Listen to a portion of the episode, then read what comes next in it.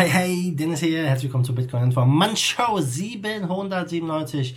Heute am 23. Januar. Wir sprechen über Ripple und eine mögliche Zusammenarbeit mit der US-Regierung. Dann über drei Coins, die überhaupt nicht oder am wenigsten mit Bitcoin korrelieren und über den Petro mal wieder, was, äh, was es da an News gibt aus Venezuela. Wir beginnen mit dem Preis und ja, der Bitcoin, du siehst es ja im Hintergrund, er leuchtet rot. Wir sind gestern noch von äh, über der 8,7 gewesen, sind jetzt gefallen, stehen aktuell bei 8.568, sind kurz unter die 8.500. Ich glaube, das ist so eine kritische Marke. Hätte die, würde die nicht halten, die 8,5, glaube ich, geht's doch noch mal weiter runter.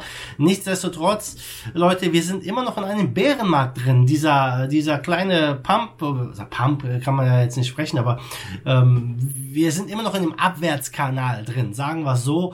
Und für mich ist eines ganz klar, solange wir nicht hier mal wirklich nach oben ausbrechen, also 10.500 und mehr, bleibt der Bitcoin in einem Bärenmarkt. Und es wird ein wirklich entscheidendes Jahr werden. Auch das Halving. Ja, ich bin gespannt, wie sich das auswirken wird. Ähm, es ist alles anders als in den letzten Halvings äh, diesmal. Und ja, könnte sehr, sehr spannend werden.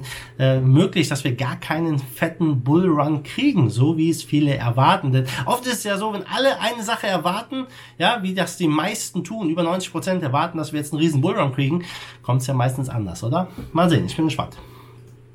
Aber gucken wir mal rüber zu Ripple und ja, die Kryptowährung XRP äh, polarisieren wie wenige andere Coins, wird von vielen auch gehasst, von anderen geliebt, keine Frage. Nichtsdestotrotz hat Ripple in 2019 viele neue Partnerschaften, 2020 äh, auch viele Pläne für neue Partnerschaften. Die haben noch einen Rechtsstreit äh, bezüglich äh, ihrem ICO, ob sie jetzt ein Wertpapier sind, ein Wirtschaftsgut und so weiter und so fort. Aber der Kurs, naja, äh, der hat jetzt nicht wirklich äh, für Lichtblicke gesorgt.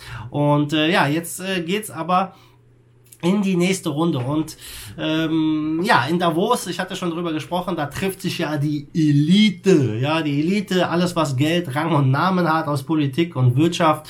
Und äh, ja, da war auch natürlich der US-Finanzminister Steven Mnuchin und äh, der hat dann auch äh, über die äh, ja, Zahlungsindustrie gesprochen, hat sich da relativ positiv geäußert, äh, was grenzüberschreitende Zahlungen äh, angeht, um halt Kosten zu senken für Verbraucher, Unternehmen und dass man Unternehmen unterstützt in diesem Bereich.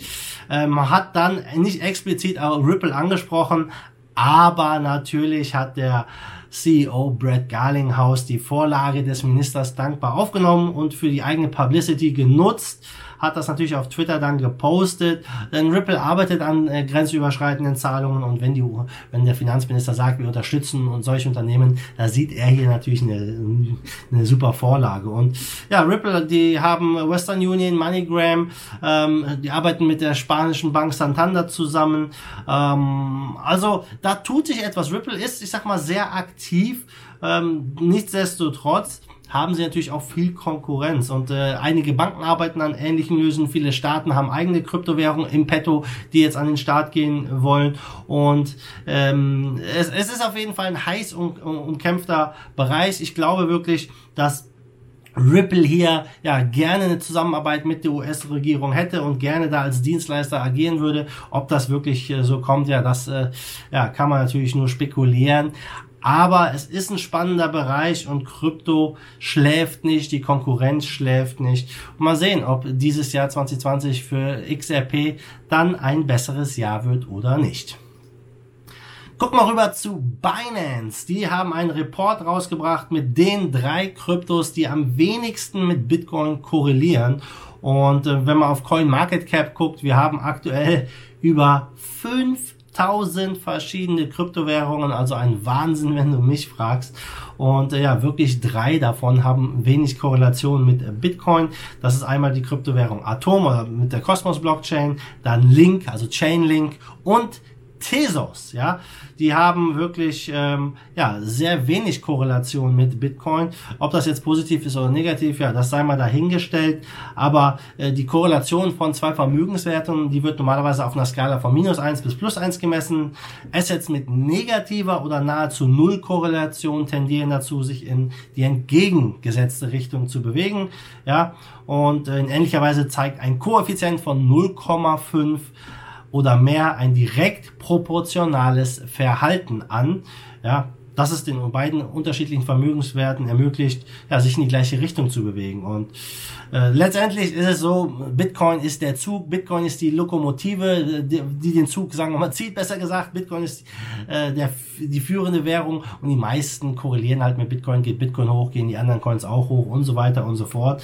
Und äh, natürlich, ähm, wenn man jetzt sein Risiko ein bisschen äh, streuen will im, im Kryptomarkt, dann ist man hier mit diesen drei Werten sehr gut gefahren. Ja, ähm, vor allem auch ähm, Chainlink hat sich ja relativ gut entwickelt, auch mit der Ko äh, Kooperation mit Google. Ja. Ähm, ja, ich bin gespannt, äh, wie sich dieses Jahr entwickeln wird und äh, ob das letztendlich, ja, der, ich sag mal, die Vorstufe von einem Bullmarkt ist oder ja eher nicht.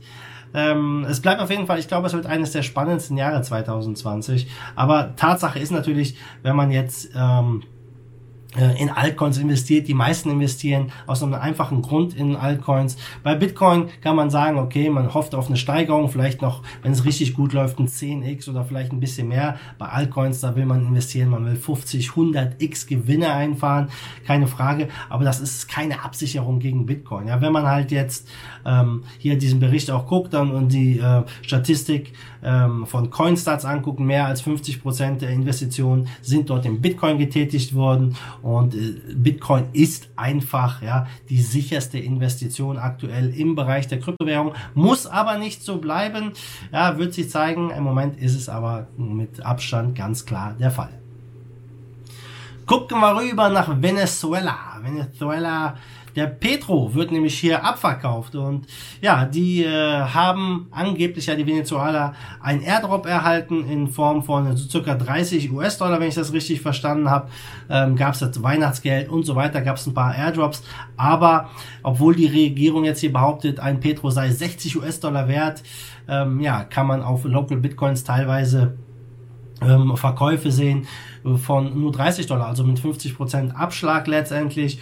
Und ähm, äh, dieser Airdrop, der ging an 6 Millionen Menschen im Dezember. Und äh, ja, man, äh, man kann den wirklich gar nicht so richtig nutzen. Also das ist äh, alles sehr, sehr schwammig. Man bekommt ja jetzt äh, für mich natürlich auch, da ich kein Spanisch spreche, nur äh, Informationen aus zweiter Hand und äh, weiß natürlich nicht, was ist da wirklich dran, wie kann man den Petro nutzen, äh, nutzen die Leute das überhaupt, nehmen die das an. Aber es scheint so viele Venezuela möchten lieber den Petro in eine andere Währung tauschen. Der Bolivar ist zum Beispiel sehr beliebt, weil man damit einfach Dinge des täglichen Lebens auch kaufen kann. Und ähm, ja, Cointelegraph hat hier mit einem gesprochen, mit einem Verkäufer auf Local Bitcoins und, und er sagt halt, äh, dass er den Petro gegen Bitcoin verkaufe, dass ähm, ähm, dass aufgrund des, äh, dieses übermäßigen Verkaufsdruck durch den Airdrop halt Schwierigkeiten gibt, diesen Preis zu erzielen von 60 Dollar und ähm, dass es halt einfach sehr, sehr schwierig ist auch mit dem Petro und ähm, ich bin gespannt, ja, was, was der Petro noch weiter macht hier. Aber es sieht alles danach aus, dass das kaum in der Bevölkerung ankommt und auch das Vertrauen natürlich in diesen möchte gern Kryptocoin relativ gering ist. Guckt mal zum Schluss am Markt. Wir stehen bei 235 Milliarden Trading-Volumen, 85 Milliarden, Bitcoin in 66 Prozent. Ja, in den Top 10 leuchtet alles rot. Der Top-Verlierer heute ist mal Bitcoin SV. Ja, die haben sich ja eigentlich relativ gut gehalten in den letzten äh, Tagen, sage ich mal. Jetzt gab es halt einen schönen Abverkauf mit äh, ja über 10% steht noch bei 283. Aber sonst ja ist äh, ich habe mal auch nicht äh, viel und äh, viel Großes passiert. Ähm, in den Top 10. Ich bin mal gespannt jetzt, ob äh, wir diese Woche noch einen positiven Abschluss haben werden. Äh, meiner Meinung nach ist es wichtig, dass der Bitcoin die Wochenkerze Minimum über 8500, besser sogar über 8700 schließt, denn sonst könnten wir wirklich hier ja weiter in diesem Abwärtskanal hängen bleiben und äh, ja, das äh, vielleicht noch auf mehrere Monate. Aber ähm, ich will es nicht hoffen, ja, wir kennen ja auch die kleinen Pumps, die mal eben schnell 2.000, 3.000 1000 Dollar hochpumpen. Vielleicht ist das alles hier nur die Ruhe vor dem Sturm. Also Leute, damit bin ich raus. Vielen Dank fürs Zusehen, fürs Zuhören. Wenn es dir gefallen hat, lasst mir ein Like da, gebt mir einen Thumbs up. Wir sehen uns dann morgen wieder. Bis dahin, wie immer, macht gut, schwenkt die Hut. Der zweite force of evil im Bitcoin and cryptocurrency we trust. Bam! Give us a Bitcoin to save the world.